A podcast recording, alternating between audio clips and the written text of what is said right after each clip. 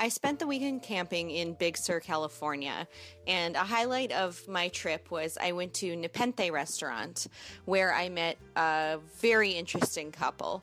The man was probably in his late 50s and he was a dead ringer for Adam Savage from Mythbusters.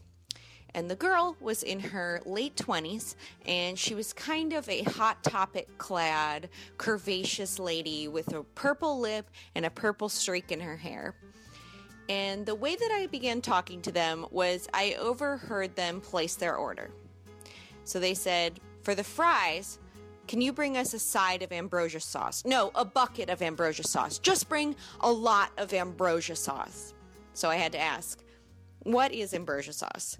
And they gasped, You've never heard of ambrosia sauce. It's a special secret sauce they have here. You have to order it.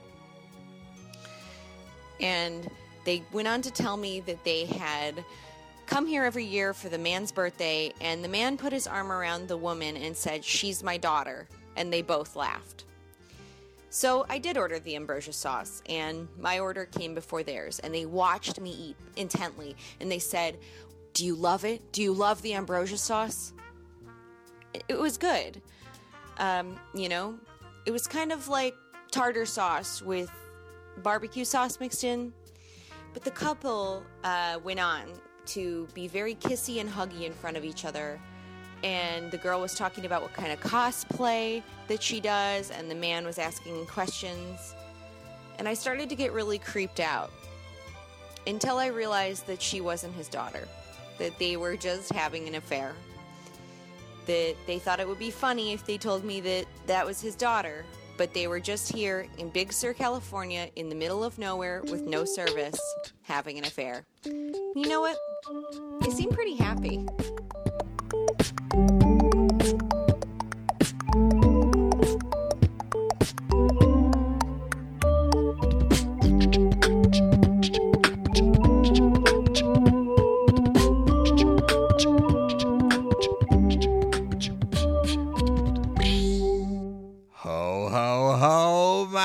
Goodness. Hello, friends. It's me, Dale, and I'm your host. Tonight it's 4 a.m., Dale o'clock, the twitching hour if you have restless leg syndrome, as I do, and if it's a gentleman who once dressed himself as a present and waited for his wife to get home only to forget that she had book club, and he passed out from the heat and lack of oxygen to be revived later by a handsome EMT in the back of an ambulance on the way to New York Methodist, then this must be Dale Radio. And I am so pleased to be back with you. It's a great episode, and it's coming to you, as always, from the foul banks of the Gowanus, and oh, how the mighty Gowanus sparkles under the rapidly warming skies, ladies and gentlemen. Children are tossing their candy canes into the canal and watching them dissolve into peppermint gas before even reaching the surface. And me, well, I've got everything in place for the traditional Seaver Christmas. My gold toe socks have been washed and hung by the fire escape, both as our stockings and in the event that our very dry tree should catch on fire and we're forced to leave in a hurry, it's nice to have clean socks. You think about those people in the bathrobes looking up as their apartment building burns, and I always think, I bet one of them wishes they'd grabbed a pair of socks. Does anything make the day better than clean socks? Not for this fella. Sex, maybe, but I haven't had that in a year and a half, so I'll go with socks. Yes, I've done all my wrapping, making sure to use the extra wide packing tape so that the unwrapping part really lasts.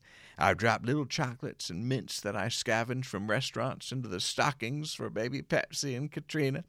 I put all my decorations up around the house, from the wreath on the door that we made from an old bicycle tire to the miniature snowman village we built out of chicken bones in takeout containers. Look at Thin Frosty all snuggled into his carton. We don't have an advent calendar, but we open a package of duck sauce every day from now until Christmas, partly to clean out the drawer, but also to mark the passing of time. And Pepsi thrives on the stuff. And instead of a gingerbread house, oh, we've made ours from saltines. And if Uncle Dale gets too tipsy at the holiday party and has a morning of regrets, that house will pair nicely with some flat ginger ale. Yes, it's a wonderful time of year, and I'm thrilled to be bringing you a beautiful episode of stories and comedy to you today. You know what else is great? audible.com. If you'd like to listen to maybe some holiday classics, why they've got them over 180,000 titles for your listening pleasure. They're our sponsor. If you go to audibletrial.com slash Dale Radio uh, and get uh, sign up there for the 30-day free trial where you get a free audiobook. And won't that make passing the time uh, over the holidays go quickly for you?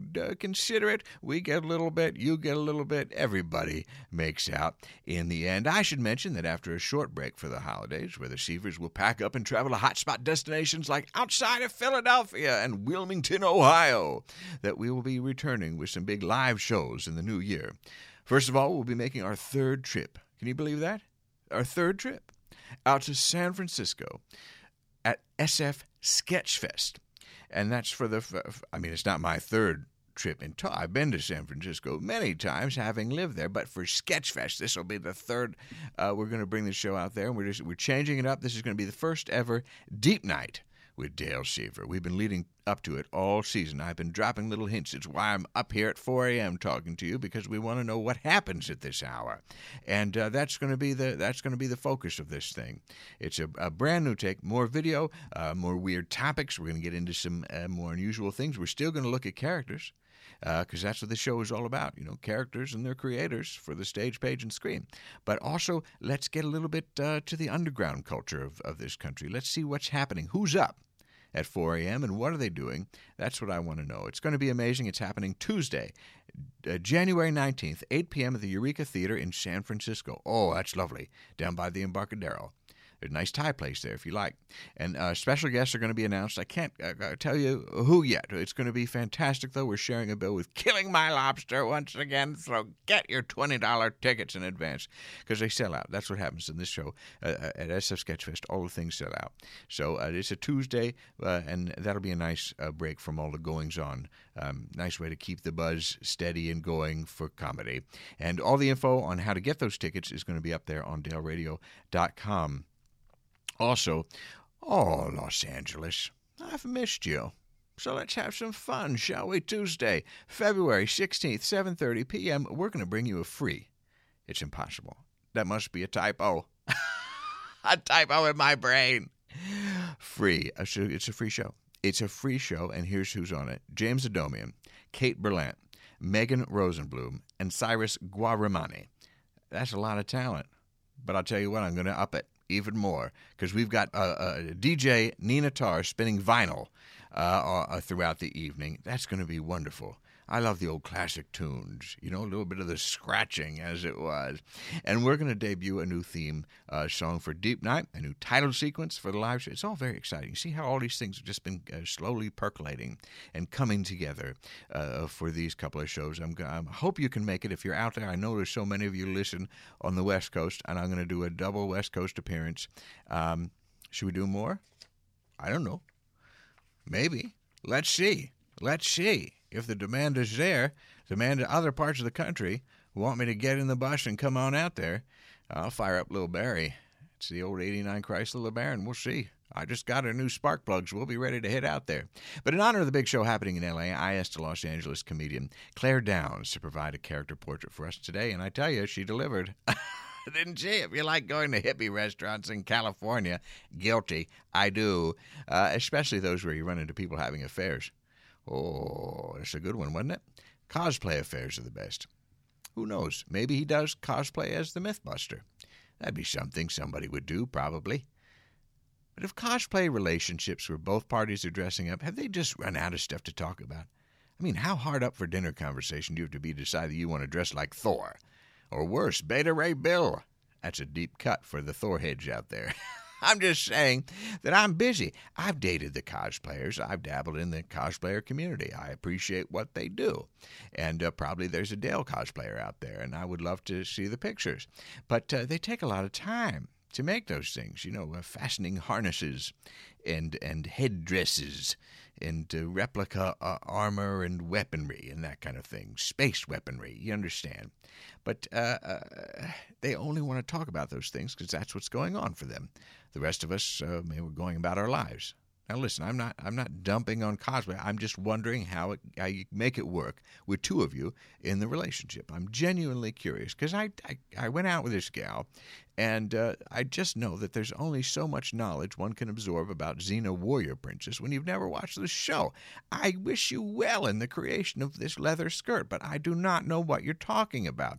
Anyway, my thanks to Claire for sending that portrait in. You can follow her on Twitter at Claire C. Downs or catch her in the web series These People, which you can watch on thesepeople.tv. We wish her the best. Thank you, Claire. All right, so today, first off, my thanks uh, go once again to HarvestWorks, a wonderful center for the development and creation of new media works in Soho in Manhattan. Uh, they hosted us for this conversation. My guest today is Adam Wade. You've seen him around town, I'm sure. He's tireless and he's full of heart, and he's one of my absolute faves. I'll be honest, we only sort of knew each other. That's how it is. Sometimes you only sort of know somebody. We were Facebook friends. He came to some shows of mine, and I don't think I'd ever seen him perform. But then I bought his album, and I talk about this at length in the episode, and I mean every word. It's terrific. Go buy this album, The Human Comedy. You'll thank me.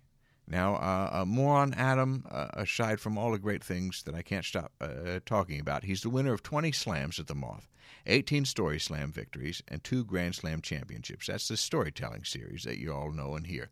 Uh, he's got uh, 20 different winning stories. That's a lot of winning, you understand. These things are not easy to compete against all these great storytellers that are out there, but he's doing it, and uh, he's bringing home the bacon. And he's toward uh, the bacon being, uh, I assume, some kind of trophy. I have never seen what it is that they get. It, I don't know if it's a cash prize or something that is worth a lot, but probably storytelling. That's where the big money is. He's toured across the country with the Moth main stage. He's also been featured on the Moth Radio Hour and the Moth podcast. He's performed on shows such as Ask Cat at UCB, Night Train with Wyatt Cenac, our old friend Wyatt, doing well. Have a new digital show up there. Uh, Big Terrific with uh, uh, Max Silvestri, who was on this show. The Liar Show, Mortified, Risk, all the greats. It's Adam Wade from New Hampshire, the pride of Hoboken and uh, I'm proud to call him my friend, Adam Wade.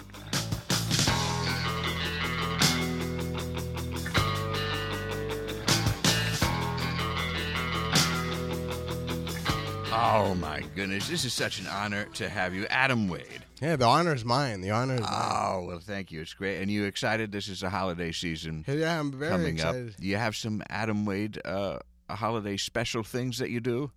Yeah, uh, I, I usually like I live in Hoboken. I'll, I'll go to like my bar for New Year's by, by my place, and and like you know you're like oh Adam, you know it's all you can drink. No, it uh, like the woman that works there makes like really good pie. So like you know I'm gonna go have uh, club soda, maybe have a beer, and then I'll have a piece of pie, and then the ball will drop. Does she uh, mix up the kind of pie that you have?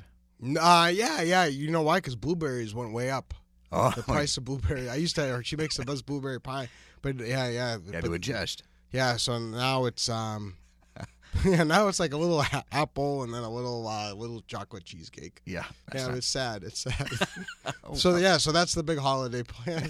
New Year. That's the big New Year's plan. And how often do you get? You're from New Hampshire. Yes. How often do you get back? That seems to Um, me like yeah. the land of Christmas. Yeah, absolutely. Um, three or four times a year. So I'm going uh, next week. I'll go for a full week to Oh, see my folks nice. and my brother and his his uh, wife and daughter. So Everybody's doing well up there. Yeah, yeah, it's good. Um, can't wait. We we, you know, for me when I go up, I, I uh, the big thing we do, my parents and I, is we'll go to Walgreens Sure. and then we'll go to Walmart Yeah. and uh, then we go to Target and then we go to Kohl's. That's our time together. And uh, for some reason, my mother uh, doesn't think uh, things like dental floss cost like fifty bucks a roll here because Uh-huh. I just have a lot. I, when I go home, out of all things, she buys me my underwear. I'm an adult, everybody, but she buys me underwear uh, for some reason and uh, boxers, uh, which they're nice. She's starting to get colorful after all these years. like, so they're well, like when- plaid. when you go to visit uh, Cuba, Yeah, yeah, yeah, yeah, yeah. stock. Yeah, Yeah. yeah. So I got like three, three. I'll get three pair of underpants and, and a lot of dental floss. That's So pretty- that's great. Listen, Yeah, yeah. I, I mean, You you know, go people. it. If you want to know, this is a Dale Radio exclusive. Uh, I I floss.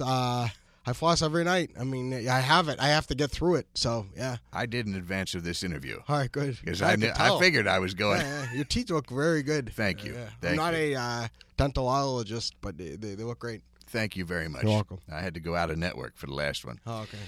Oh, you ever do that? Yeah, yeah, yeah. It's a Oh, lot. It's a lot, but it's but, but it was well worth it. Oh, I never So- received the kind of care that I received yeah, there. yeah. I'll never go again, but I No, no. no. received that level of care. Are you going to use some Kohl's cash while you're up there?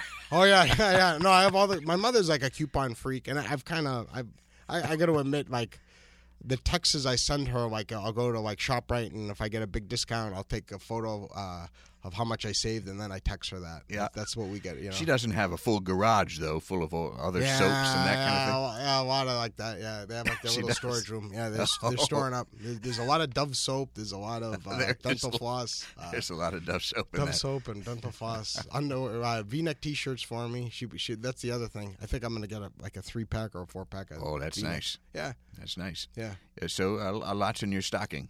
Yeah. There's a lot. And Vicks. VapoRub. She gets me a tube of Vicks VapoRub. I'm 90 years old. I get yeah halls. You get a lot of problems breathing.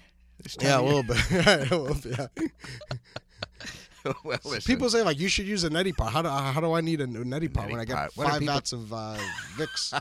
Just stick. yeah, burn through that first before you go to the neti. It's sad. I don't care for the neti thing. I No, can't I don't. do and everybody, you know, everybody that's a know-it-all when it comes to sinuses, because I have Yeah. sinus, you can hear it. Um, everybody like neti. All right, easy does it with the neti pot. Like, exactly. you know, I- Just I- calm down. I use like the saline uh, Arm and Hammer little squirt. little mist. That's that's yeah, the mist. That's mist. it. That, that's a plug. Uh, I'm their sp- That'd be great. Adam Wade, the spokesperson of Arm and Hammer. Uh, You it's do- cold season, everybody. do You, don't want to sound like this. Do a couple squirts in your nose. Well, listen, I wanted I want to start off though talking about this great album that Yeah, you have out, you. uh, the Human Comedy. Yep. And you take this over at the Bell House in Brooklyn, and uh, I mean this this is great. I told you it's great before we started recording, and I will tell you great every day I see you uh, because it just it brings tears to the eyes, both of joy and uh, of um, identification with you and uh, the stories that you're telling. So many moments I just identified so strongly with. So thank you for putting this thing out. Yeah, you're welcome. Thank you, thank you for the, the, those type of comments. Um, you know, that, that's what I was trying to go for. I, I, you know, I'm sure you, you know, you talk to a lot of people that say they put a lot of work into it. I, I, I put everything into it for about, you know, we, we recorded in July, and I found out like right during March Madness um, that I was gonna get the opportunity to do it, and I just really.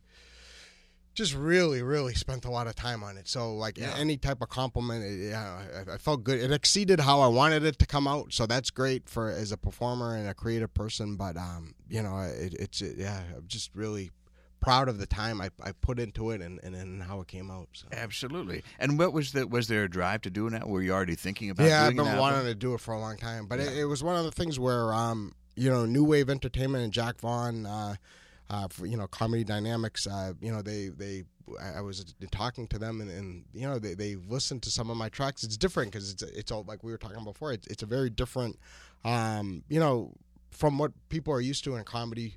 Um, it's mainly storytelling. Yeah. and, and, there's not really joke. There's laughter, but there's not like joke jokes and. Um, you know, I mean, they gave me a big shot and they gave me creative control. And, um, you know, they were hoping for like, you know, 55 minutes and it ended up being like 85. So, and, and when I say 85, it's like, wow, that's all. But I mean, you know, it's, it's, Yeah. it's consistent. It's not like, you know, just throwing stuff out there. Oh no, there's Yeah. no, there's nothing uh, that feels extra. In yeah, yeah. Um, well, did did you listen to that kind of uh, uh, thing? I mean, did they exist? Does a storytelling album exist? I can't even think of one. I mean, like the Woody must- Allen stuff. I mean, I mean, Okay. partially, I'd say like the influences Wo- Woody Allen and, and a lot of like the Bob Newhart stuff. Yeah. Um, but it's just, and then all I, I want to say like my dad. I mean, just I mean, my, the biggest influence is my dad just telling stories about himself growing up. Um, I mean, that was like the biggest influence. Oh yeah. Yeah. And uh, and what was it like? You say you worked on the album for a long time, but it's also been what twelve years or so Yeah. in basements and comedy clubs, people having a drink, and you're telling a story, and usually probably one story at a time. I don't know. There's uh, kind of longer ones on the album. Um, but then, what was the feeling like to take that stage at the Bell House, sold out crowd? Uh, it's all to listen to these things. Yeah, just amazing. Um, you've you do so many shows, and I've done so many shows for three or four people, like you said, in basements, and four or five. Uh, I almost And- exclusively work that way. yeah, yeah, no, I, I've been to some of those, and they were great. So I was there. It was like the. Ramones. Everybody, were, everybody says they were there. Velvet Underground. Everybody was at the, those shows. I was there. Um, but uh, Yeah, it, it, meant, it meant a big deal. A lot, a lot of times in those twelve years, you know, going home from shows, wondering what the hell I was doing. Yeah. Um, and the great thing is with the audience. I mean, it, it did sell. I did sell out the Bell House, but also the collection of people were there. It was almost like a wake in the sense there were just you know people from jobs, people that gave me breaks. And when I say breaks, I'm not saying entertainment breaks. I'm saying get me a, a, a job for seventy dollars one day with a sandwich. You know what I mean? So and, and right. I mean that through through the the years I've, I've been here 17 years. So and and mainly doing storytelling for 12, but you know that's been my avocation you know it's not been my vocation so you're trying to pay the bills and it was just really um, you know, as far as emotion, to look in the audience and see a lot of these people that kept me here. You know, yeah. they kept me it kept me up. You know, kept me you know roof over my head, um, just like angels. And I'm not religious or, anything, but I'm just saying there there are angels in the sense they they took care of me and and they had faith in me. You know? Yeah, so that means it means the world, does it? When you're when you're there, when you're in the uh, subway going home, or you're in a taxi going home, that's a good gig if you're in a taxi. Yeah, yeah. Uh, but but uh, you know, maybe you don't make any money. Maybe you made ten dollars on a thing, and you think, gosh, why, why, what am I? But if somebody just says, hey, we'd like you to be a part of this, yeah, come yeah. come do a little spot in a web series. Yeah, that's just a little bit. It says you have a little value. We like what you do. It's, it's sometimes it's sustaining. But now the Bell House is a big room. Yeah, it is. Yeah. That's for people not from Brooklyn or New York. It's a massive space. I, I, played there a couple. It's I think it's a little bit difficult actually, yeah. because you get some stuff on the sides going on, and there's a bar over there, and it's I, I haven't quite uh, figured that place out yet. It sounds yeah, like you tamed it. I tamed it. Uh, fortunately, God, God, you know. But uh, yeah, it, it was, it was, it was definitely. Um, I don't want to say like intimidating, but you know, what you're you're wishing for the. It's like Rocky. You're ready to go. You're ready to go, and then all of a sudden you look out and they're all there, and they're all waiting for you, and it's like gulp. You know what I mean? right. um, but uh, I think part of it is being uh, prepared. Yeah. And you know, then and then kind of you know, I always have like a cheat sheet before I go out, and I'm writing like little things. And one thing is like you gotta. This is the time you have to enjoy it. Like you have like all again the cab rides and the, not coming from me. Come on, it was always the subway, um, but uh, in the bus. Um, uh, but you know, you think about all those times, and then you're like, all right, now's the time. Yeah, I, I can right. enjoy this. And unfortunately, when I was there, that that was like the big thing on my mind. I mean, I was a little choked up, a little, you know, and nervous as hell, uh, like like anyone would be. Um, but then I was like, wait a minute, like this is this is this is why you this is why you've made all the sacrifices you've made, and th- this is why you know you've lived in basement apartments with with roaches and mice feces. So um, yeah, so oh the mice, huh? Oh God. I, I can I'm a sound sleeper. I'll tell you that. But if I hear oh mice will wake me up. Yeah. Mosquito wake me up. Mm-hmm. They're loud. But a, a mouse, oh. if I got a mouse in the room, oh, I just hear that little scritch, scritch, scritch. Oh, your heart sinks. We're we're we're New Yorkers here. We know. Yeah. oh gosh. Uh, well, how did you determine the structure of the album? Uh, which stories go in or which stories don't go in? That was a, a big thing. Uh, I had a lot of, you know, fortunately, um, you know, being prolific and, and working on these, it's not, I've, I've continued to work on new material over and over and over again. Um, and, you know, I had about 40 and I had them all on a wall, and then I just started narrowing them down and trying them. And then once I got about down to like ten, um, I was wondering what the structure, if there was a structure, because hopefully, what what was difficult is like a lot of the stories are ten to fifteen minutes. I think all then there's six final stories on, on the album. Uh,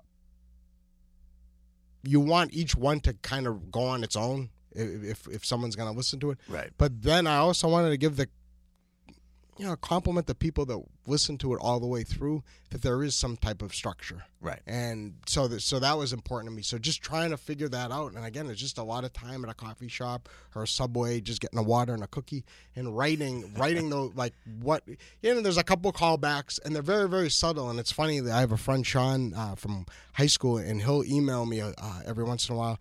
And he's like i've listened to it a third time. And then he'll put these two things and it's nice like that. Again so there's a there's a few super fans uh, yeah. like sean but they'll they'll write like what what things connected and and it's kind of that makes me feel really good but they have to stand on their own they have to stand alone right and that's how you uh, practice right or rehearse yes doing it is by doing individual stories around mm-hmm. town yeah so hey you got a spot you jump in and do it, and that is to me um, makes it maybe a little bit harder to figure out the larger narrative Yeah. when you're honing just one specific thing. But let me ask you about that because uh, there, as we were talking about, there's not a um, there's not a false note in this thing. Every word is exactly where it needs to be, and uh, is is there any room for improvisation within this?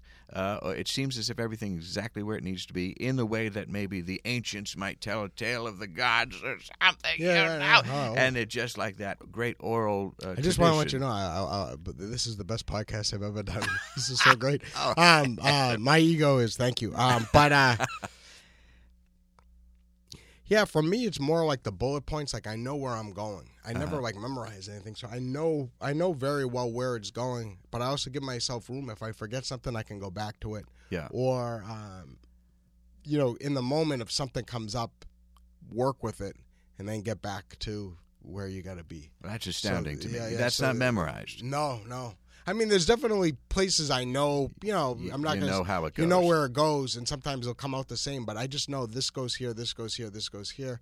Again, freeing up time. If if for freeing up myself and, and like I'm not going to apologize. Oh, by the way, I forgot to tell you this. This so Yeah, there's right. it, it just doesn't matter. I'm the only one that knows where it's going. Yeah. So uh, so I, I just keep keep that in mind, and you know again when I said like having fun, like there, there's certain things like if the crowd would react to something, you know I'm gonna co- combine it, or if it's coming from the heart. There's like one part where I'm talking about working at NBC, and I'm talking about or you know towards the end it's like people helped me, they got me sandwiches and stuff. I mean that was like from the heart, and I had to say it because there was people there, Arnold, you know, they made sure I got my sandwiches and stuff. So Right. it like like that you you got to give yourself room to to also have that kind of thing. Um, it's just it's just going on the sides, We're kind of like what I'm doing now. But like to go on and on and on, don't do that. Get back to get back to it. Right. Well, I find that even more uh, as a, it's more impressive. Yeah, yeah, uh, thanks. Because it, uh, I had thought that maybe it was like um, uh, a music kind of thing that you had to get it all in your head exactly right, but it's much more uh, free. I mean, that's And skill. The, the jazz aficionados, I mean, they, but I, I think it's almost like that, where you know where, like you know, you know the notes and you know where to play them, but if they don't come out that way, you just improv, You, improvise. you know that where the to- melody is supposed yeah, to be. and then Yeah. you get, and then you can just get back into the, back into the story, you know, back into the song. And um, so, how do you uh, generate it then? Are you, uh, for me, if I've got a big show going, I have to write it all out by hand. I, Oh, I'll, yeah. I'll type it, is kind of think up the thoughts, and then if I've got a big show, I write it all right before I go out, so I have a, even just the main points. Yeah, So I I, I, just keep breaking it down. Like, that's exactly what I do too, Dale. I'll, I'll break, keep breaking it down. I'll write it all out, break it down, break it down. A lot of times, right before I, I still do this um, to this day. Is like if I have a show at seven o'clock, um, I'm at Subway. Uh, I go to Subway now. You smell like a sub, but like uh, it's the it's quieter than the coffee places. So Oh, it's yeah? quiet. There's no one ever in there. So um, I'll go there. I'll get a water. Um, the one by UCB now. There's no one in there. Not exactly The a one by ringing UCB endorsement. now. Yeah, the one by. Subway. Maybe since they discovered the yoga Yeah. mats in their bread, things have yeah, yeah. off. So the, but it's it's it's quiet. quiet. It's a quiet place. Someone said one time I went to a show that like you smell like a thumb or something, or uh, you smell like a toe. I'm like, no, I was at Subway. It's funny, like that, and that that's yeah, reoccurring. People think Subway smells like feet. yeah, Um, they make the- their own bread. yeah, they make their own bread, so it's it's, it's an odd. Uh, It's a specific smell. yeah, Yeah, but I'll get there. I'll get. I mean, to this day, like I said, I'll get to a show, the venue usually 45 minutes to an hour before. Yeah. And I go to a subway or someone something like that, and I'll have my notes, but I'll also have a blank sheet of paper. And a lot of times I won't even look at the notes. I just want to write it. right. And and I think that's because that's how it's going to be on stage. You're going to have like a blank sheet. And, Yeah. And that helps. But confidence wise, sometimes you got to say it aloud. Yeah, yeah. I find sometimes I'll be walking from wherever I'm going, and I'm kind of muttering to You- myself. but you need that. Put, put you know what? Put your iPhone uh, head or earbuds in, yeah, nobody so it looks knows. like you're talking. Because if you don't have those on, then they start. Yeah, yeah, yeah. I was, I was just, and there's, I'm not listening to nothing. I'm not talking to anybody, but that nobody knows in New York. Well, I thought we'd do uh, something that might be a little odd, but we're gonna we're gonna uh, pause and play a clip Okay, sure, uh, sure. from from the album. Sure. And uh, this one will be uh, from you had a friend that drove the bus yes, from Freddie, Yes. the bus driver. So We'll listen to that. So freshman year wasn't good, but I made a friend, and he was real. And his name was uh, Freddie. He was a public uh, bus driver. We didn't have public school buses. We just had public buses. They drove around my town. No one ever took them. It was a weird thing. They must have been the loneliest people, these bus drivers. So of course we hit it off. Uh, the first day's uh, school, uh, the bus stop was down the block, and I, I walked there, and, and, I saw this guy who's like, like Paul Bunyan-esque. He's redhead with a big beard, and uh, I was wearing my Larry Bird shirt, and he got really excited. We started talking sports, and we became like two kindred spirits, and we went back and forth. And uh, he had grown up with my dad, and it was just really nice. And I don't want to say like I got a lot of power and pull when it comes to meeting people and stuff.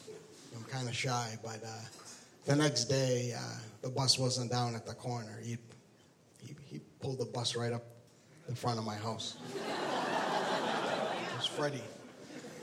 We used to do sports trivia, like he'd say, like, uh, what, what Red Sox player has chicken for before uh, every game? And I was like, Wade Boggs. He's like, Jesus, you know your sports.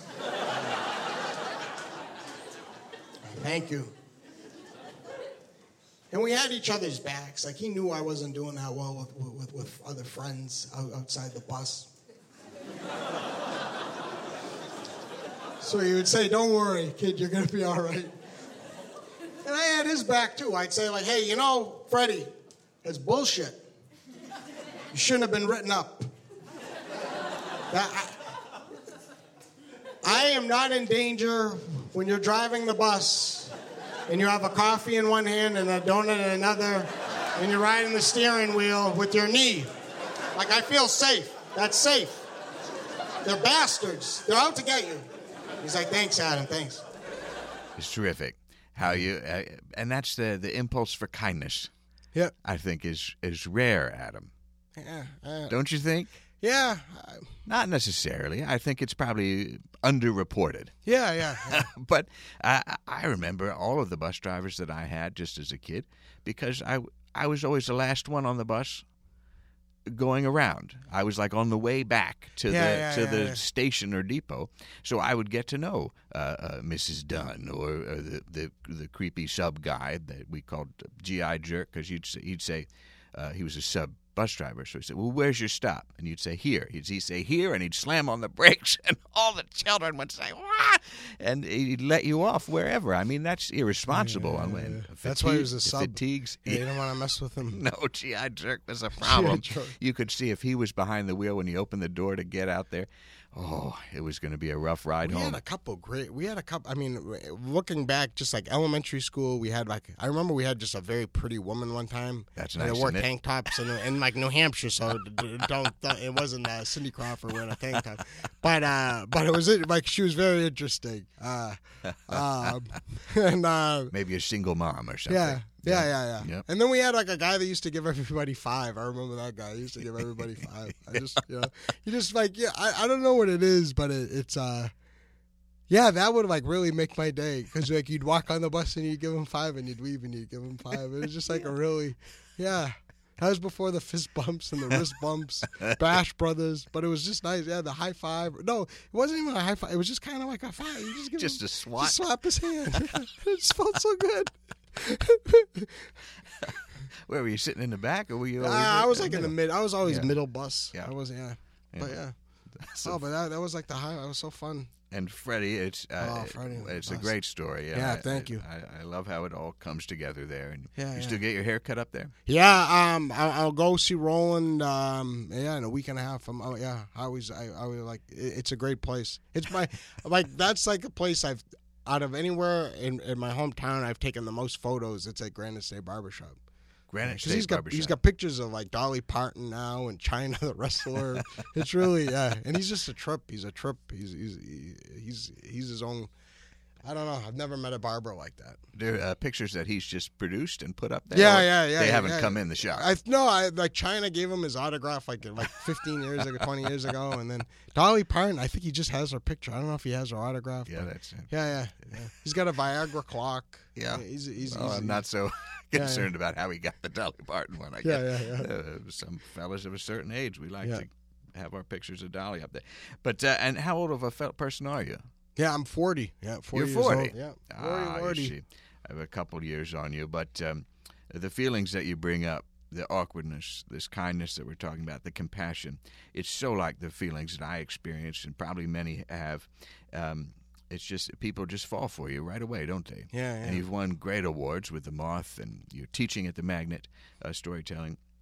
We talk about characters on this program from time to time, Yeah. and you have a certain persona, don't you? Yeah. I mean, it's, it's still a very authentic you. I imagine it's very close to who you are, um, but you're aware of that persona. Yeah, uh, you know, when, when I first started doing uh, storytelling, I think I was a, a huge caricature of myself.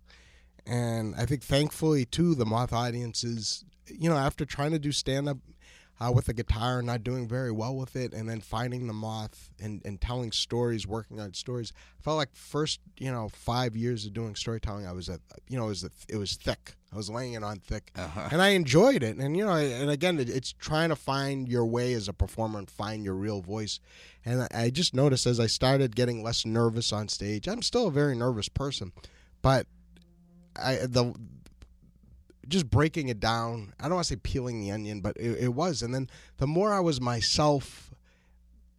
The, the more power I had with the audience, the more, and when I say power, more connection I had with them Right. and you know slowly learning that by every time you're getting up um, not trying so hard just being yourself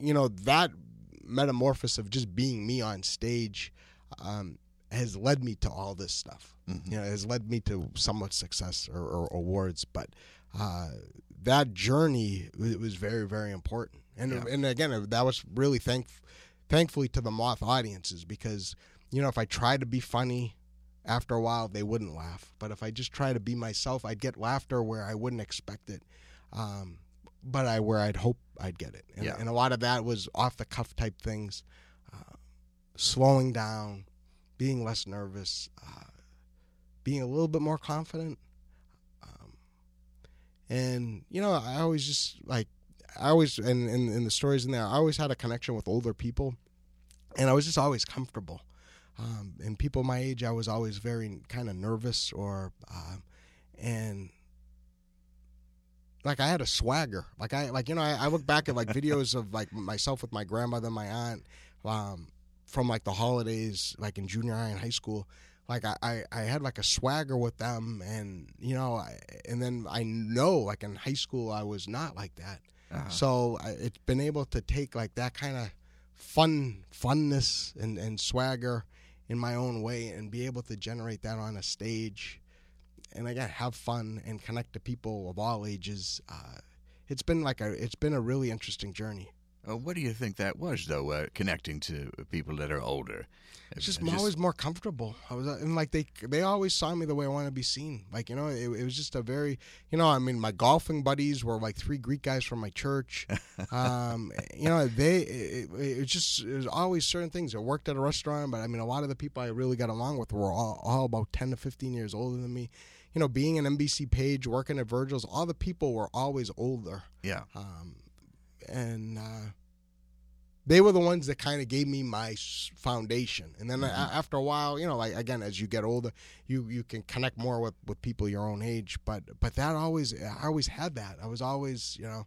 Remember my grandmother, aunt, uh, on, uh, you know, I'm, I'm Greek and, and Irish, but on, on my mother's side, the Greek side, uh, they used to have like, um, you know, tea parties and, and coffee parties. And, you know, I, I'd go over there and I, I still remember, I'm, I'm talking like two, I'm talking about like probably between three and five, three and six. Um, and like the women would all go crazy and hear all these like women that smell like mothballs and, and but like you know and and I go up and I kiss them all on the cheek Yeah. and and there was like this there was this thing and it, it's it's a weird uh um you know I did a moth show in in Boston and my cousin came and I went before the intermission at an intermission I went to go see him and my brother and, and my sister-in-law and there was like a crowd of women waiting to talk to me and they were all like over like 60 it was just kind of funny. It was just good. funny. Yeah it was just it was just it was it was you know it was it was he's like you're like the beatles. And i'm like oh oh thank and i thought he meant that kind of like as a compliment And then he's like, no, like all those women, like they like the Beatles. yeah, I was like, oh, yeah, all right. Uh, but but in, in saying that, we I did a show. I've done a couple shows at the Spence School where that you know it's, it's rich, very affluent. Um, yeah, I think like Gwyneth Paltrow went there. Um, you know, this this this school where um, you know it's like junior high girls Yeah. that are affluent, and I killed there. So Yeah. it's a weird thing, you know. I mean, uh, so young young girls and like old old elderly ladies, but uh, but but that that's interesting Yeah. um, too. I mean, if you can do that, but I I, I gotta I, I got that was I was very proud of that. Like, uh, cause, cause I, I that's exactly I, I call my cousin. Well, yeah, hey, just, just so you know, rich twelve year old girls think I'm pretty awesome. So just put, put that in your pipe and smoke it.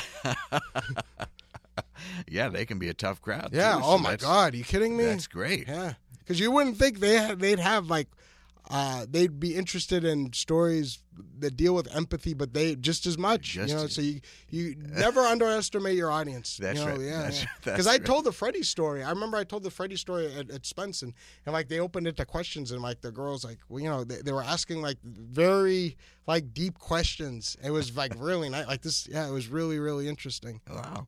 And uh, can we go back for a second? Because what was the stand up like with the guitar? Um, it was not parodies. I was not good enough at the guitar uh, to do parodies. Um, it was really the the it was the basis of the storytelling in the sense um, I would you know in, in college there was a girl at the computer lab. Yeah. and we had computer labs back then and, and we would go and she was beautiful this girl. And and you know i go in i was just too shy to talk to her. So i would write like a song and then i would play it at the open mics to the like four pe- two or three people i'm not gonna even say four two or three people that would go to the open mic and uh you know, and it was like, come this, and, and I would just say, I go in every day, this girl, you know, and, and then I would play the song Computer Lab Girl. And uh, it was weird by doing that. That got me to New York because these people paid attention. Hmm And Did she ever notice? yeah, yeah, she had a boyfriend, which I Oh. found out later. Yeah, you gotta be One of the careful. You gotta be careful. You got, yeah, yeah, yeah. When, yeah, yeah, yeah, yeah. but but that was like, but you know, and again, the the, the power um, of like a uh, compliment. You know, the th- three people were there. One person would say, "Yeah, you did a good job," and like that would stay in your mind. And then they had like a talent show. Again, I mean, this was pretty big in New Hampshire in college, Keene State College, and I beat the juggler. So I won the talent show, and then I, I I'm ready for New York. Poor bastard dropped the, uh, you know, he's he was the guy that always with the bowling pins, and he, he Yeah. dropped. He he would have had it. He would have had it easily. He dropped it. Dropped the bowling pin. can't win. Yeah, computer lab Is, bro. that is uh, similar, though, to uh, what uh, maybe you or I do, in that I just went to see the circus the other night, and um, great job that they did. But the minute that the juggler dropped something, your entire confidence in the enterprise was gone. It evaporated, and you didn't trust them. And so you were nervous the whole rest of the time. And it, it just undermined the production. Just ever so slightly, right? a little bit, of, a little crack, and that happens too in uh, comedy, storytelling. If you go negative, if you if you show a little crack, it can it can the whole thing can just be a pile of rubble. Yep. Mm, Yeah. Yeah, I agree. Oh, but uh, uh, well, that's interesting. And how, when did you give up the guitar?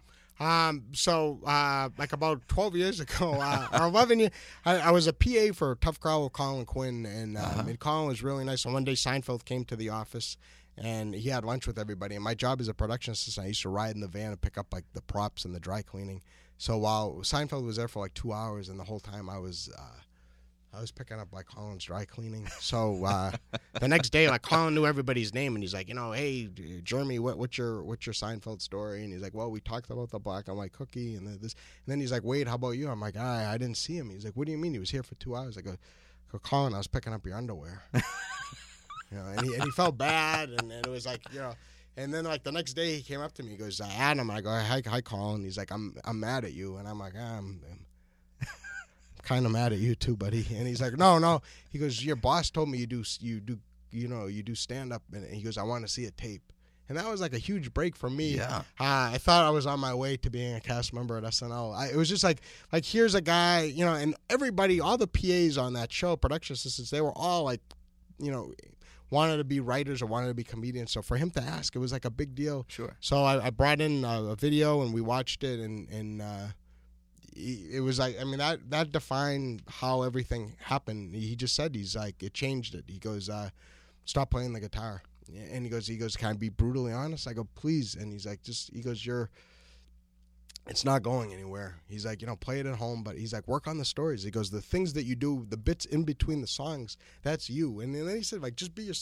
Again, he said, be yourself. You know, try to be like who you are around the office because you know people like you. You're a likable guy and you're funny, but like this is not. This is not. And and he was absolutely right. It was like tough love, um, and he said it very gently, but um, it wasn't going anywhere and it wasn't getting any better. And that was like one of the things like with storytelling. After once I said like you got to improve. You got to continue improving. If you're not, then get into something else. Go back home, to New Hampshire, whatever. So that, that there was a lot there. Well, that's a tremendous. That's a great story too, and and good that you had somebody to kind of Thank call, God, you, call yeah, you on yeah, it. Yeah, because I think I would have just kept kept doing it, and it was, and again, it, it was fun, and and some people, I love when some people say, "Oh yeah, no, I love the music." I go, well, thank thank you. Uh, where were where were you in the audiences uh, when I was playing empty venues? But uh, but yeah, I needed that. I needed that push. So, Yeah. and with someone like that, that I thought a lot of, and Colin had had a, a lot of impact on me because before uh, one thing my boss let me do, I mean, uh, it was a though you know being a PA for a TV show. If anyone's done it, driving vans, it's it's not setting up tents when it rains. It wasn't like a fun thing, but you meet so many people, and you know as you advance. You know, be kind to everybody. It's Right. important. Like, you know what I mean? People, you don't know where they're going to be, but also just as a human, like you're working on a show, um, Right. you know, be good to people. They're they're working for you, and Colin kind of set the tone for that, and from top to bottom, and you know, and one of the things my boss would let me do is always, no matter what, I would always be on the floor of the show when he would do, you know, there was a warm up comedian, then he would do about 15 minutes every day. And he was just doing stories, he was doing bits, but it was just really fun to watch him hone stuff day after day, you know, four days a week. Uh, that had a lot, like a lot of impact on me. It kind of established, a, uh, maybe you already had it, but a work ethic. work around ethic, it, too. Yeah, and that, that he just kept trying bits, working on things. You know, things like day after day wouldn't work, and he would try it, and then finally, like he figured it out. Um, but he just kept at it, kept at it, and like that, like that fifteen minutes of workshopping, you know, and, and that aud- for for that audience, it was just it was just really it was for me it was very very interesting. And then going upstairs and seeing him writing notes, he the guy was always always working. And Yeah. like people that people that are good at anything, what I've figured out over the years is like they they you you got to work hard. You know, I mean, you got to work hard, and and like, how do you do this? What, what you know, what do you do? I- mean, like I said, I still go to like shows like an hour before, and I'm working on my notes. Like, I want to do well. I don't. I'm, I'm you know, I want to continue, and I want to continue to get better. Like, you know, I mean, the album, thank you, but if I get to do another one, I want it. Be- I want it better. Sure. You know, I mean, it's it's why I'm doing this. I'm not doing it just to enjoy myself. Like, I want I want to be really good at it, and I want people to connect, and I want people to you know like it. Well, isn't it amazing too when you see somebody, and we don't have to say any names, but you you see somebody show up and just it's like uh, they just wandered in. They're just totally casual about it, and therefore less successful. Yeah. And Yeah. you wonder, of all the people vying to get on this storytelling show or this night of comedy or whatever it is, to get up there and just toss it, why? Yeah. What's the point? It's a little bit. Uh, And I but, feel but, it. but also it's, it's mainly why why I'm happy I did a lot of those shows. You know, the, the, the saddest moment in my life, okay, in New York City as a performer was, you know, the first year I was here, I was living in Fairview, New Jersey, which is way up by the George Washington Bridge. I was living in a basement apartment next to a cemetery, um, at the bottom of a hill. So you know, in Fairview, you know, but and when it would rain, I would get flooded up, and, and the water would come down the hill. It was just the most depressing thing. Um, but I was in New York and I was doing it, and I got booked at this musical venue, and it was like a bar. When I say musical venue, it was like a bar by a World Trade Center, and I went and I brought my video camera. And I set up the video camera and I started playing the guitar. Started doing songs. Yep. There's two people in the audience. Um, they both left. Then there was one guy sitting, still sitting at the bar, and the bartender. Middle of the second song, the bartender put the jukebox on. And I mean, and this is all on video, you know. And I mean, it's like break, and you know, I'm the one that set up the. This was like my again, Right. like you know, you just move here. This is my break, and I'm and I'm and it was just the saddest. And like going home after that and like crying and holding my guitar, looking at the city Boulevard East in Jersey. Oh, so you know, I get booked on anything. Yeah. You know, there could be four people. I'm. uh, You're gonna get a show. You're gonna get a show. It's, it's a free show. You're gonna get a show. I'm gonna Yeah. perform. I'm not. And if I'm trying stuff out, it's gonna be stuff that I've actually worked hours before performing. So if you get new material, it, when you say some people say new material, it's like I've never, I haven't thought about this. I'm just gonna do it. I'm not talking that. I'm talking about stuff like I've actually worked really Yeah. hard on. You know, I, I mean, I, I don't want to say like I owe it to the fan. I owe it to myself too. You know what I mean? Like I've been, I've done so many bad shows um, over the years that I don't know, and and you don't know who's there too. Like lot, you know, a lot of times it'll be like someone will come up to me and say like, you know, uh, I remember that you did this, eh, which is always a compliment. But like they were at that show that was like god awful. But they're like, you know, but you, you know, Right. but I, but I gave it it all. You know, I'm not I'm Yep. not gonna phone it in. There's two people here, but I'm gonna do it. And then the person standing in the back was that, per, you know, and, and then they became Exactly. this. So it's it's like, I don't know.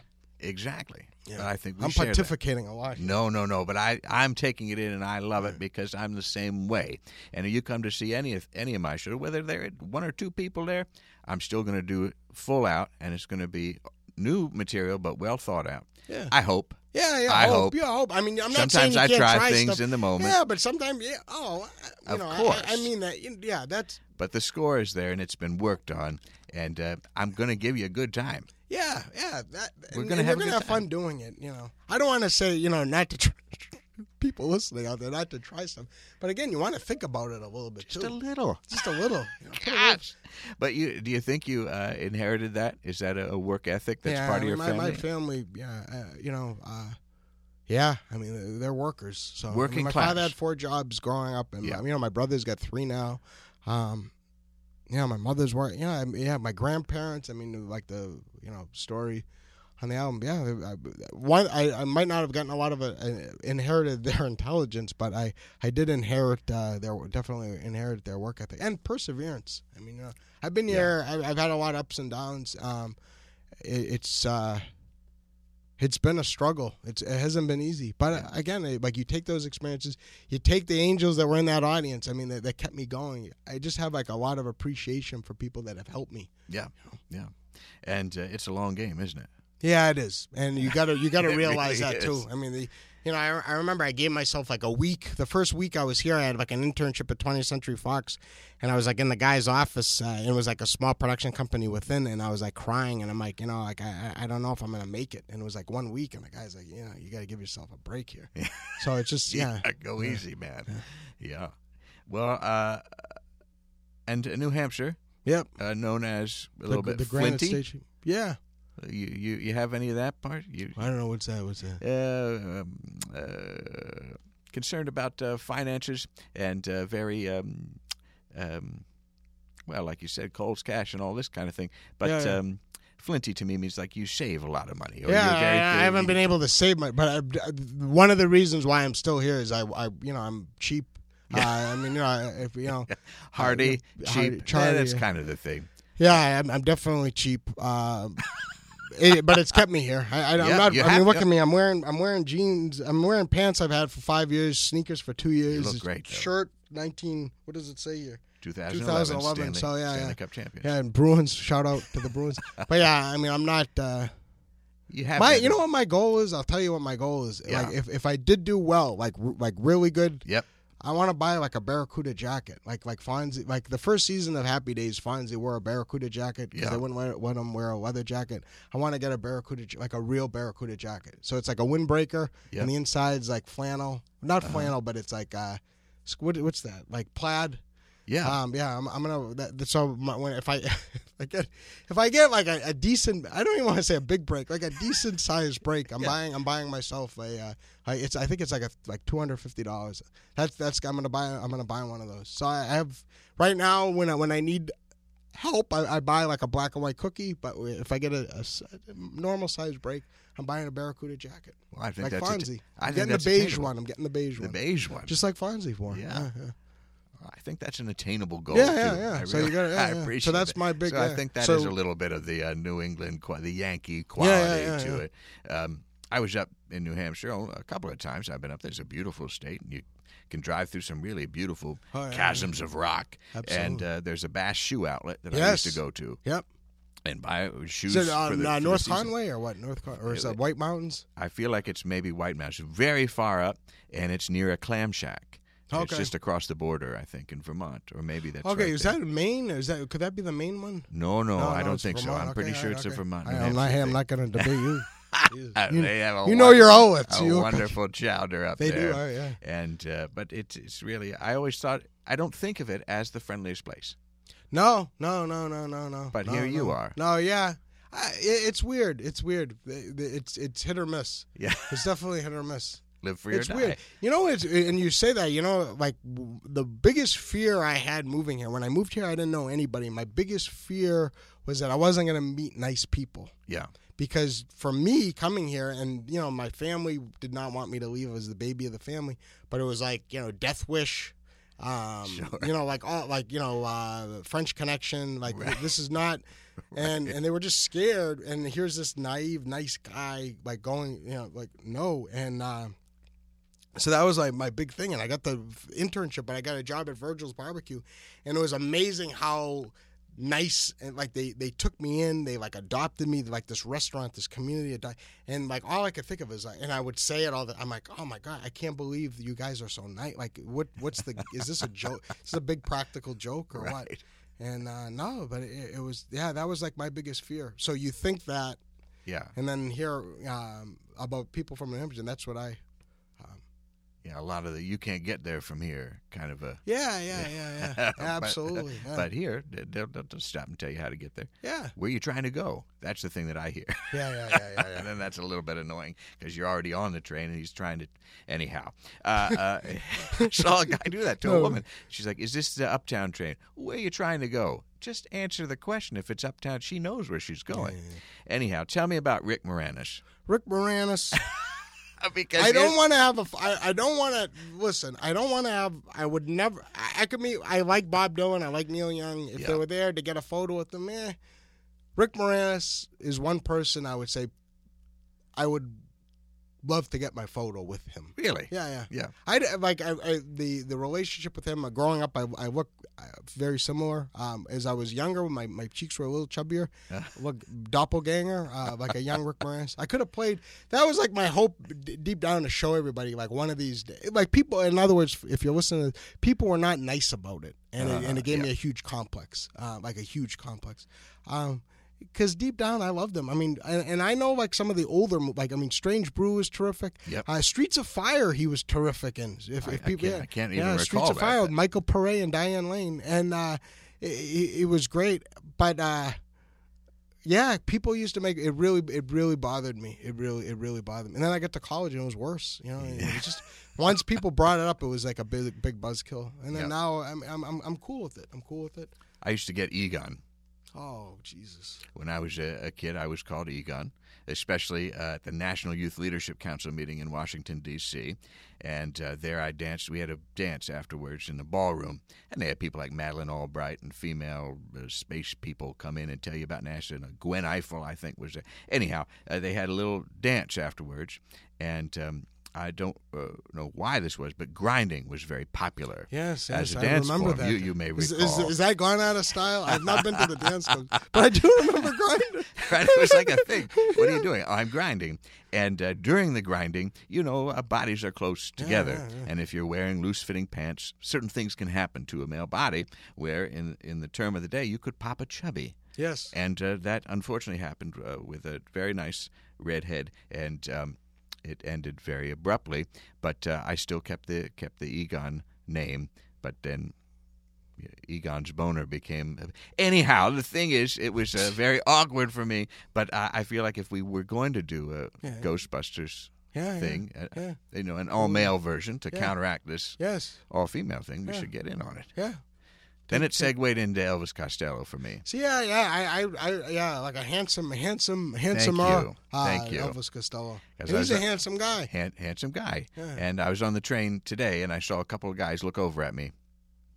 And I was like, "You think I'm Elvis Costello?" For Just a moment, nod, just you, nod, you- smile you- and I should. Yeah, yeah, I need to get the hat. Yeah, yeah, yeah. That You would really sell it. Pop hat or whatever. Yeah, I'll take any attention. yeah. But um, and how did you uh, find the moth, or did the moth find you? Yeah, um, just around the time Colin um, tore me a new one. No, I, when, when he told me about uh, one of uh, the producers, one of the segment producers at Tough Crowd, uh, John Bobby, um, said, you know, you should you should do. We were at the back of a bar one night after it was like a Friday night, and I was just had a few beers and was telling him a story. He's like, you got to check out the moth, and it took me like a year. It took me probably like like six months to to to finally work up the courage to go Yeah. and um, and then that was it. I found my home, you know. And they're just just again, it's all about community. So you had like Virgil's, you had like a lot of the you know NBC, you know, and I was a page, uh, and then uh, you know the Moth community was just they just really they gave me a lot of attention and they they really nurtured me.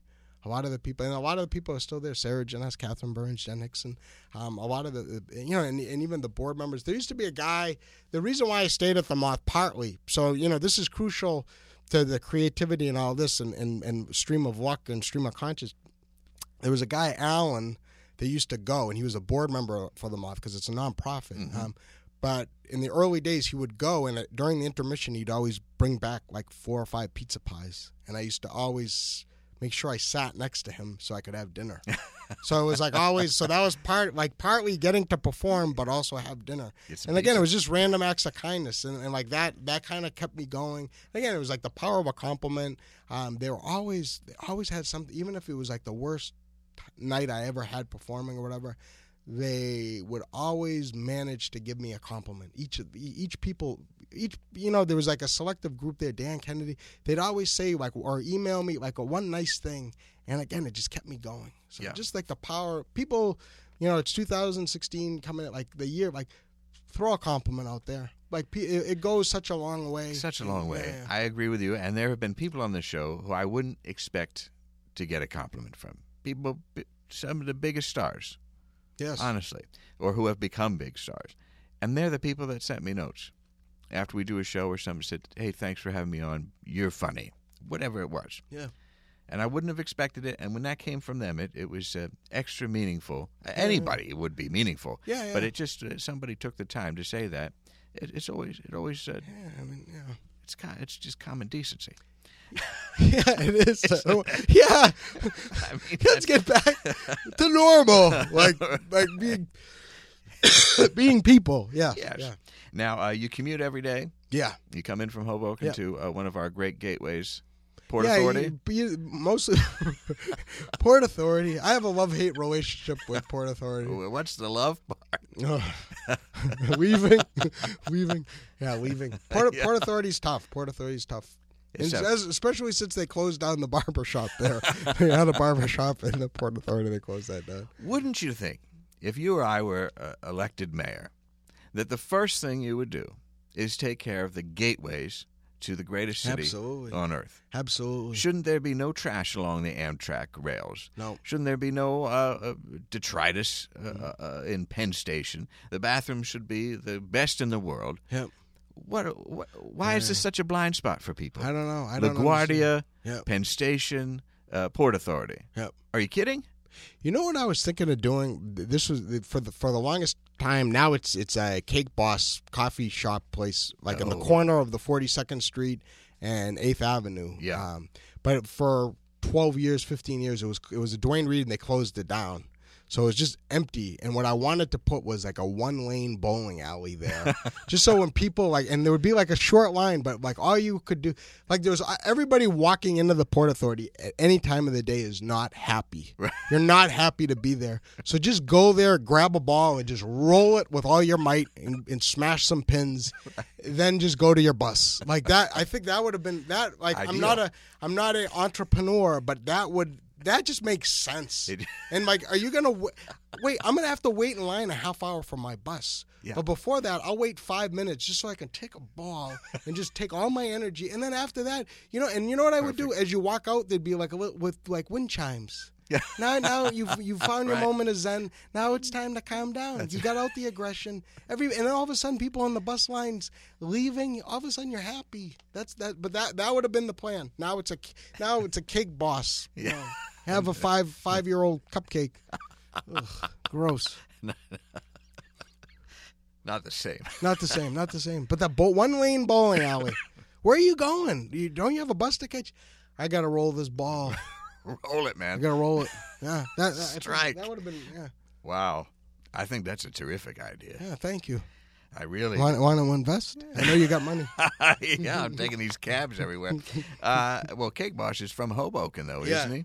Um, I'm gonna come out right now um, and tell you that the cake boss um, Carlos o- overrated, overrated, overrated. I've Uh, had the cake. I'm not impressed. Yeah, there, there's a couple places, Giorgio's, um, and there's also Antique Bakery. My buddy Teddy Kaluka used to take me there. Great places. Um, Yeah. Back before it was Cake Boss on TV, I used to go. I'm not gonna lie, I used to go to Carlos, um, basically because it was always dead in there. There's no one ever in there. But I would get a coffee and I'd get a stale cupcake and sit in the window and do my writing. That was like my place before. I get, now it's you know. But that uh, I just remember the cupcakes. I remember the cupcakes. You bite them. You better you know. We're talking about the dentist before. You, you better bite it hard. But but now it's it's like the greatest place ever. So it, it's just interesting how how much the media controls things. You get a show and all of a sudden they're the the greatest. You know. Yeah. Then you're uh, Stale cupcakes, stale cupcakes. Spot near Port Authority. Yeah, I'm gonna, no, I'm gonna spend fifty bucks for a cupcake. No, because Buddy made it. I mean, yeah, just, I don't get it. I don't, yeah. No. And uh, but your landlady has become a Oh. real feature of the storytelling, and I I love following it Oh. on uh, Facebook or how, however I will uh, obtain it, and that's become that was the focus of your last Solocom. Yeah, I did a solo com at the pit, and there was um, uh, Love and Meatballs, the story of Marie and I. Uh, she's 85 years old. On the blog, I usually, or on Facebook, I usually say she's 80, so Yeah. that this is an exclusive Dale Radio. Oh, She's like 85. She might, um, but she's just sweet. She cooks for me. Um, I like people say, "Why do you live in Hoboken?" Marie. You know, Yeah. all my friends have pretty much moved out, gotten married, moved out. It's me and Marie and her sister Teresa. now are you out of the basement? Yes, fortunately, Okay. Um, I am on the third floor, and I cannot explain. You know, you're talking about the struggle and the years here. Um, I lived four and a half years in Fairview, New Jersey, in the basement, and then I lived the first four and a half years in Hoboken in the basement. After that, so nine years in a basement. Um, so since then, and I know it sounds corny, but it, it's so true to look out the window and not to see like a dog taking a shit or people's feet. Um, it's it's it's it's an amazing it's an amazing feat, and it makes me feel good to look out and yeah to look out uh, and and see like maybe partial skyline or just like Yeah. like a it, it's it's a wonderful thing. It's a wonderful thing. You So don't know how Laverne and Shirley did it for so no, long. for so long Just with the mold, and I'm asthmatic, and I have all kinds of issues. So it was it was bad. It was was bad, news for you. Yeah. So now you're up on the third floor, and you got uh, a bigger bed, or you still on the twin? I have a bigger bed. Um, uh, this is a, another full, Dale Radio exclusive. I have a full size. I should have a queen, but I, but you know I, I don't want to overdo it. Yeah. So I just I have the full size bed now. Um, you could almost get two bodies on there Yeah. if you wanted to. I, I used a full for quite a Yeah, time. yeah, Uh, now I'm in a bunk bed, but uh, that's uh, that's well. Congratulations on that too. You get some Well, nice sheets and things. Yeah, yeah, yeah, yeah, yeah, yeah. There's a lot of people in this place, but um, uh, that's terrific. And you'll get up to the queen. I Yeah. think you find somebody nice. Baby steps, baby steps. Let steps. them pick the bed Yeah, with right, you yeah, because there's nothing more uh, romantic or Yeah, yeah. sensual than bed shopping, mattress shopping. Oh, Because you have to go into that. the place and lie down that. on all the things. I never and- thought about that. Oh yeah, have a little wine or something before you Oh, go yeah, uh, yeah, yeah. mattress shopping. Don't go only to the Tempur-Pedic. I think look at some of the other ones Oh, that have a little give. Well, Anyway, How about uh, do they still have the vibrating bed? You put fifty cents in and it starts shaking. you ever do that? Yeah, It's pretty yeah, it's nice. pretty nice. It's weird. It's was very, loud. it was- yeah, yeah, it's loud. It was But then, quite like loud. the mood. You feel like you're in the subway. yeah, never struck me as a sexual experience. No, no, no, No. no. Not even like an amusement ride. Just like a weird. Not even this? relaxing. No. Water beds, though. What do you think of water beds? Water beds.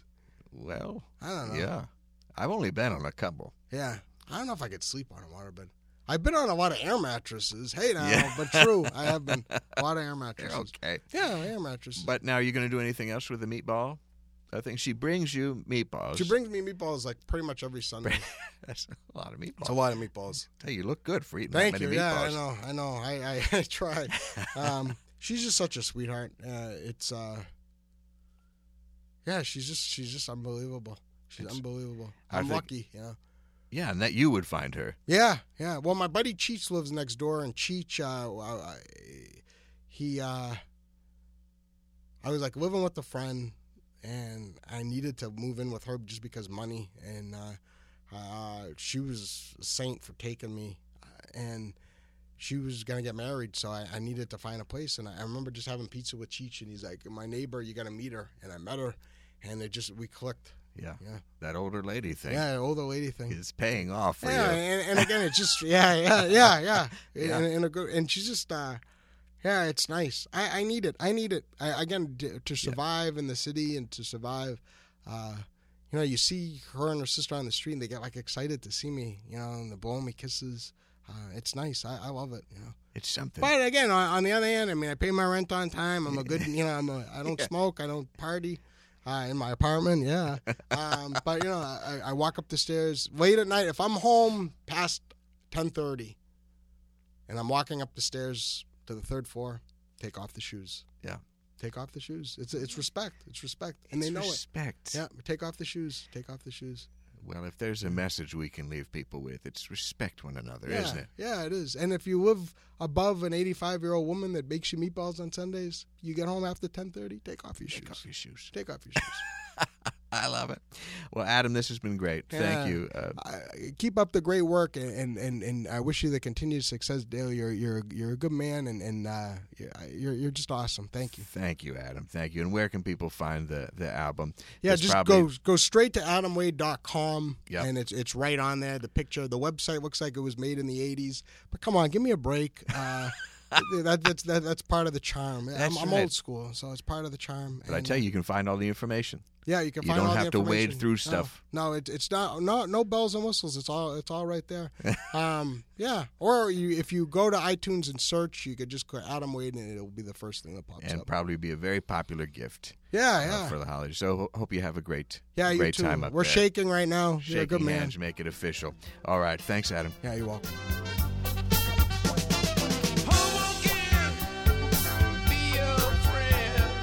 What I tell you, he's the real deal, this guy. Adam Wade, my thanks to Adam for such a terrific conversation. Uh, that'll do it for us, and I hope you all have a very happy and healthy holiday. And I hope that you will get some tickets for the live shows coming up or uh, come by the free show at the Hammer uh, in Los Angeles. They're going to be terrific, and I, I hope to see you. Let, let's have a drink afterwards. Until next time, I'll be trying out my new recipe for empty whiskey bottles. It's pretty simple. Just drink all the whiskey. Now let's get back to that great holiday music that we all enjoy. Dale Radio is written and performed by James Bewley, musical director Steve O'Reilly. Season theme composed and performed by Shockwave. Podcast icon for season 8 designed by Jenny Fine. Listen to Dale on iTunes, SoundCloud, or Stitcher Radio.